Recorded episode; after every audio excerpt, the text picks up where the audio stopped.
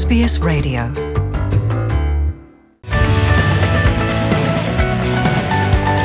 พอดแคสต์ซีรีส์มองหลักอาชีพในออสเตรเลียจาก SBS ไทย sbs.com.au/thai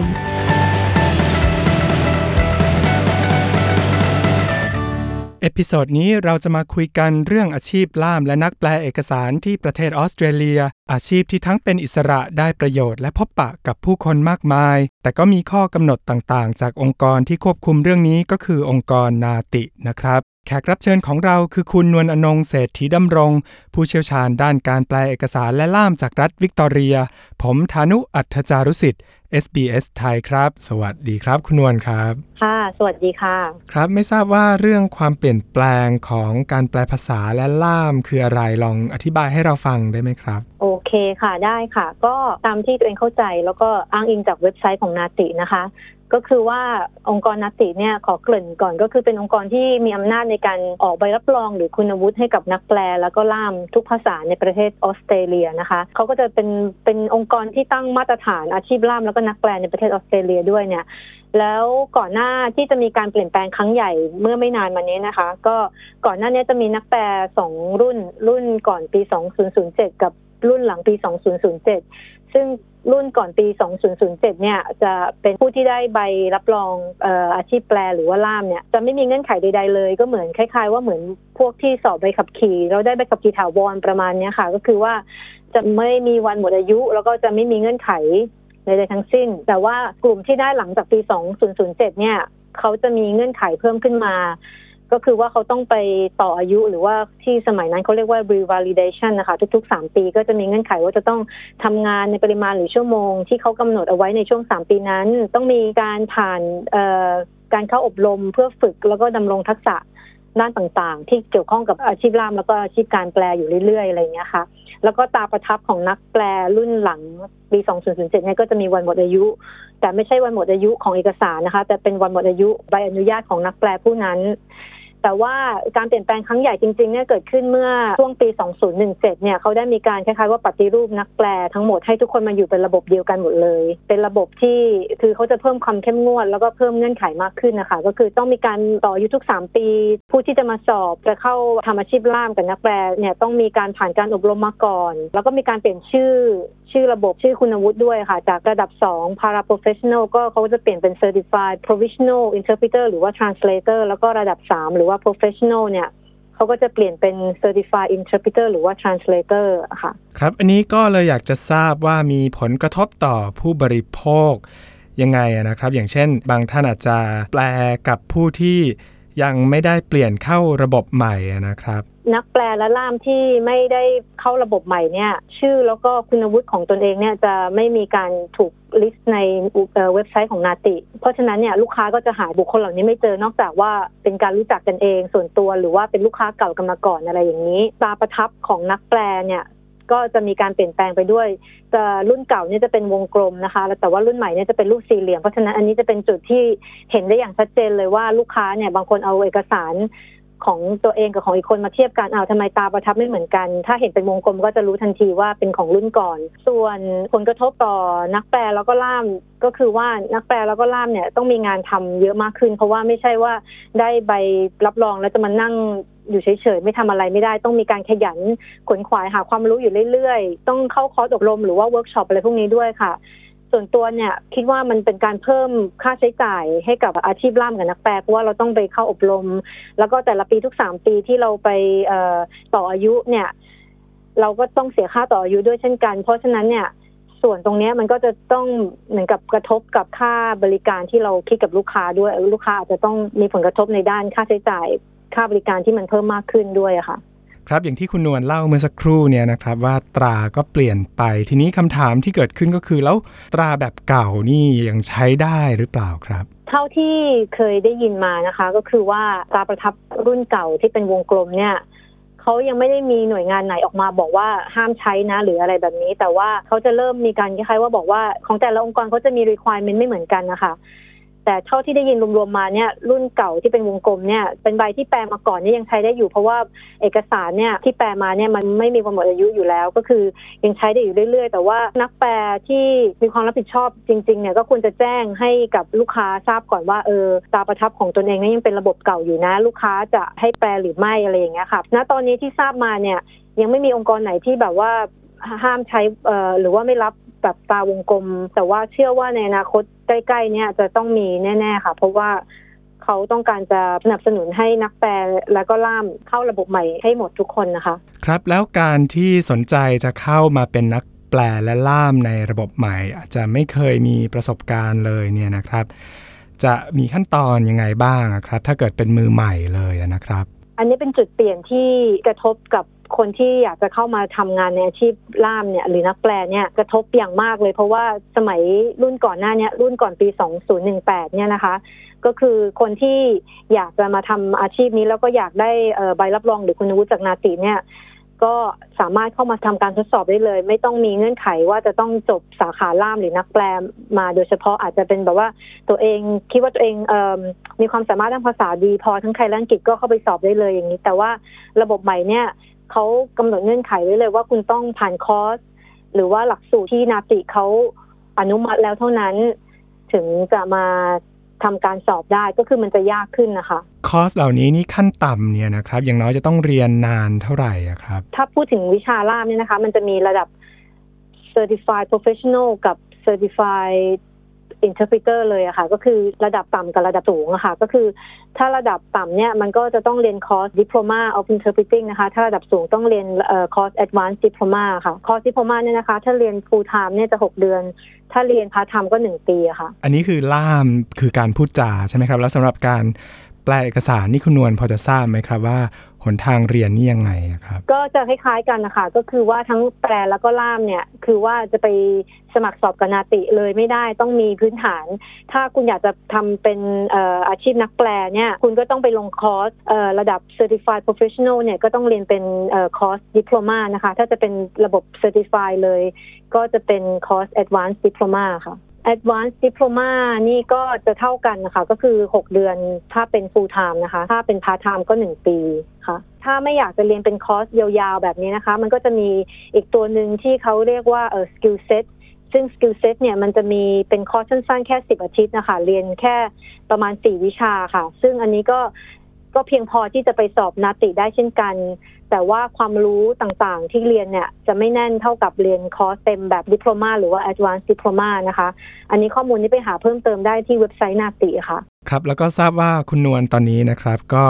สอนด้วยที่เมลเบิร์นใช่ไหมครับ คุณนวลสอนที่ไหนล่ะครับตอนนี้ ค่ะ ตอนนี้นะคะ นวลสอนอยู่ที่เอ่อ RMIT นะคะ เป็นคอร์ส Diploma of Interpreting นะคะเป็นวิชาภาษาไทยโดยเฉพาะก็อยากจะถือโอกาสนี้เชิญชวน อยากให้คนไปลงทะเบียนเรียนกันเยอะๆถ้ามีโอกาสเขาจะได้เปิดสอนในปีต่อๆไปอะคะ่ะ พอดแคสต์ซีรีส์มองหลากอาชีพในออสเตรเลียจาก SBS ไทย sbs.com.au/thai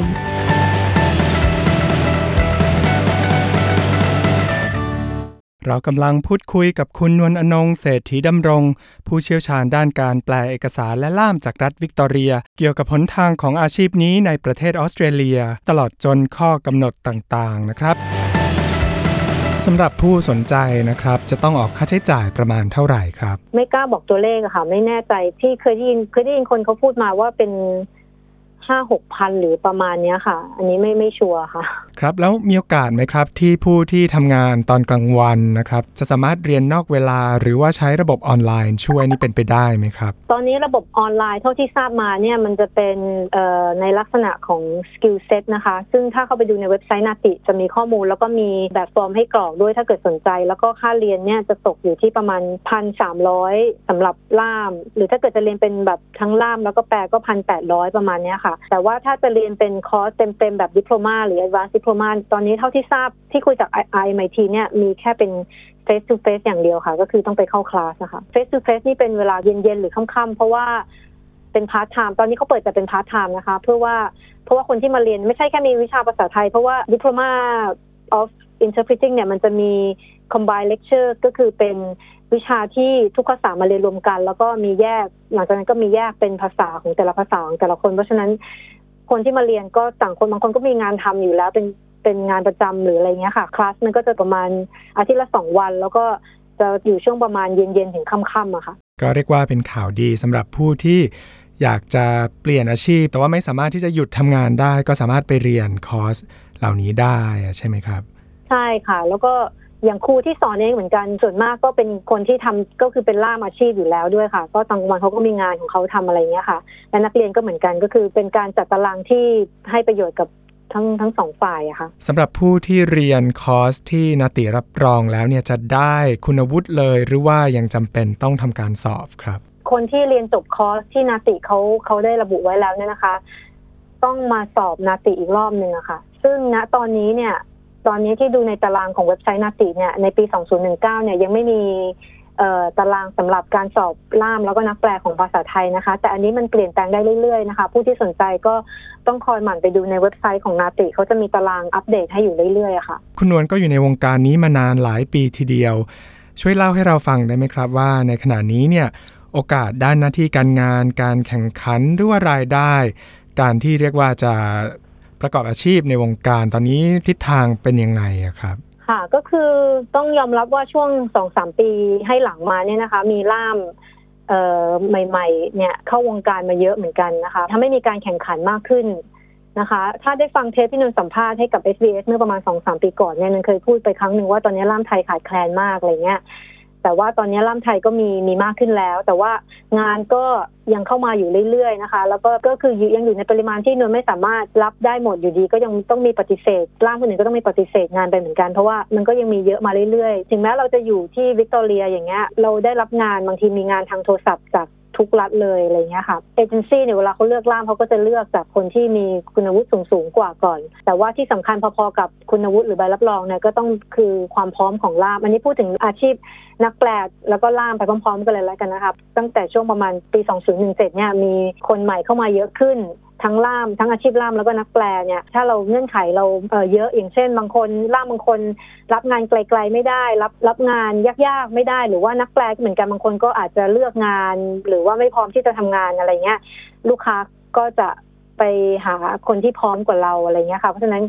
ก็ต้องแข่งขันเพิ่มขึ้นตรงนี้นิดนึง อย่างล่ามเนี่ยเราจะเราส่วนมากเราจะไม่ได้ตั้งราคาเอง เพราะว่าเราทำงานผ่านเอเจนซี่เอเจนซี่เป็นคนตั้งราคาให้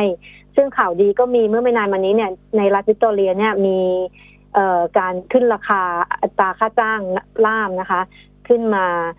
แต่ว่าส่วนอาชีพแปลเนี่ย เราเป็นคนตั้งราคาเองโดยส่วนมากนะคะ เพราะว่าลูกค้าจะมาหาเราเองโดยตรงเนี่ย ก็พอมีนักแปลมากขึ้นเนี่ย ก็อาจจะเริ่มมีการแข่งขันกันเรื่องราคามากขึ้น เช่นเดียวกัน เพราะฉะนั้นก็คุณภาพแล้วก็ความพร้อมของนักแปลเนี่ยจะทำให้เราสามารถอยู่ในอาชีพและวงการนี้ไปได้เรื่อยๆค่ะ ครับบางภาษานะครับบอกว่างานไม่เพียงพอที่จะประกอบอาชีพด้านนี้ได้อย่างเดียวต้องมีอาชีพอื่นด้วย แต่ว่าภาษาไทยนี่คุณนวลคิดว่ายังไงครับ ถ้าประสบการณ์ส่วนตัวนี่ยังไม่เคยทำอาชีพนี้เป็นงานหลักแบบ full time ร้อยเปอร์เซ็นต์นะคะ เพราะว่ามีภาระหน้าที่ครอบครัว เท่าที่คุยกับล่ามคนที่ทำล่ามอย่างเดียวเนี่ยเขาก็เคยได้ยินคนพูดมาว่ามันไม่ค่อยพอ แต่ว่านักแปลบางคนเท่าที่ได้ยินมาเนี่ยเขาทำงานแปลเนี่ยเป็นอาชีพหลักเลย แล้วก็สามารถเลี้ยงตัวเองเลี้ยงครอบครัวได้ค่ะ เรื่องรายได้เนี่ยนะคะ อาชีพล่ามเนี่ยคนถามกันมาเยอะ พอสมควร ก็จะบอกให้คร่าวๆว่าลักษณะงานของล่ามเนี่ยมันจะแล้วแต่เอเจนซี่ที่เขาให้มานะคะ แต่ว่าราคามาตรฐานนี่พูดเฉพาะในรัฐวิกตอเรียนะคะ แต่ว่ารัฐอื่นก็ถ้าได้ยินมาก็ไม่ต่างกันไปกว่านี้เท่าไหร่ค่ะ ก็คือแต่ละงานเนี่ยมันจะได้ประมาณเจ็ดสิบถึงเก้าสิบต่องาน แล้วงานหนึ่งนี่ก็จะประมาณชั่วโมงหรือชั่วโมงครึ่งอย่างเงี้ยนะคะ แล้วก็ถ้าเกิดว่าเราทำงานไกลๆเขาก็จะมีค่าเดินทางอะไรให้ด้วยค่ะ ซึ่ง ฟังดูเนี่ย บางคนอาจจะคิดว่าเออมันก็ไม่เยอะแต่ว่าถ้าเกิดทำวันหนึ่งเราจะได้มากกว่าหนึ่งงานใช่ไหมคะบางวันก็ได้แบบสองสามงานก็มีบวกกับงานโทรศัพท์ที่เราทำอยู่บ้านก็ได้ รวมๆแล้วก็รายได้ก็ไม่ขี้เหร่อะไรมากค่ะ ก็คิดว่ากำลังดีค่ะ อย่างงานทางโทรศัพท์เนี่ยก็สายหนึ่งเนี่ยเราก็ได้ประมาณ 12ถึง17 เหรียญแล้วแต่เอเจนซี่นะคะ สายหนึ่งก็ประมาณ 15 นาที ถ้าเกินกว่านั้นเขาก็จะบวกเวลาเพิ่มไปให้ค่ะ แล้วก็ส่วนงานแปลเนี่ย อันเนี้ยพูดยากเพราะว่ามันแล้วแต่ ความยากง่ายของเอกสาร แล้วก็ความยาว แล้วก็ลูกค้าเร่งมากน้อยแค่ไหน แต่ว่าถ้าพูดในมุมของรวนเนี่ยส่วนมากมันจะแปลพวกเอกสารเอเอกสารราชการที่คนก็จะไปใช้ขอวีซ่าหรือว่าขอ citizenship อะไรพวกนี้ค่ะ ก็จะตกหน้าหนึ่งประมาณ40ถึง50 60ก็มีอะไรเงี้ยค่ะ ซึ่งก็เป็นรายได้ที่ถือว่าเป็นรายได้ที่ใช้ได้ดีทีเดียว เพราะว่างานพวกนี้มันจะเข้ามาอยู่เรื่อยๆค่ะ ถ้าคุณผู้ฟังสนใจนะครับ สามารถหาข้อมูลเพิ่มเติมได้ที่ไหนครับ ติดต่อกับองค์กรนาติโดยตรงนะคะ เพราะเขาจะเป็นหน่วยงานที่ให้ข้อมูลที่ถูกต้อง ซึ่งนาติเนี่ยสามารถเข้าไปดูในเว็บไซต์เขาได้ หรือว่าจะโทรไปหาเขาก็ได้นะคะ ครับ ก่อนจะจากกันคุณนวลมีอะไรที่จะแนะนำเพิ่มเติมเรื่องนี้อีกไหมครับคำแนะนำเนี่ยก็คืออยากจะบอกว่าถึงแม้ว่ารายได้จะไม่ได้มาก แต่ว่ามันก็มีความสุขใจอะค่ะที่ได้ช่วยเหลือคน อันนี้เป็นคำยืนยันที่นวลได้ยินมาจาก ล่ามหลาย ๆ คนที่ทำงานด้วยกันมานะคะ เพราะว่าถ้ามันไม่ดีจริง ๆ เนี่ยนวลก็คงไม่ได้ทำมาเป็นสิบกว่าปีแล้วอย่างที่ทำมาอยู่เนี่ยค่ะ ครับวันนี้ก็ต้องขอขอบคุณคุณนวลอนงเศรษฐีดำรงจากรัฐวิกตอเรียที่มาให้ข้อมูลกับเรานะครับค่ะสวัสดีค่ะสำหรับเว็บไซต์ของนาติก็ไปได้ที่ naati มี a 2 ตัวนะครับ naati.com.au ครับ ติดตามฟังพอดแคสต์ซีรีส์มองหลากอาชีพในออสเตรเลียจาก SBS ไทยตอนต่อไปได้เดี๋ยวนี้เลยไม่ต้องรอกดฟังที่พอดแคสต์ด้านล่างนะคะ และติดตามเรื่องราวน่าสนใจอื่นๆ จากเราได้ที่เว็บไซต์ sbs.com.au/thai หรือไปกดไลค์และ follow เราได้ทาง Facebook ที่ facebook.com/sbsthai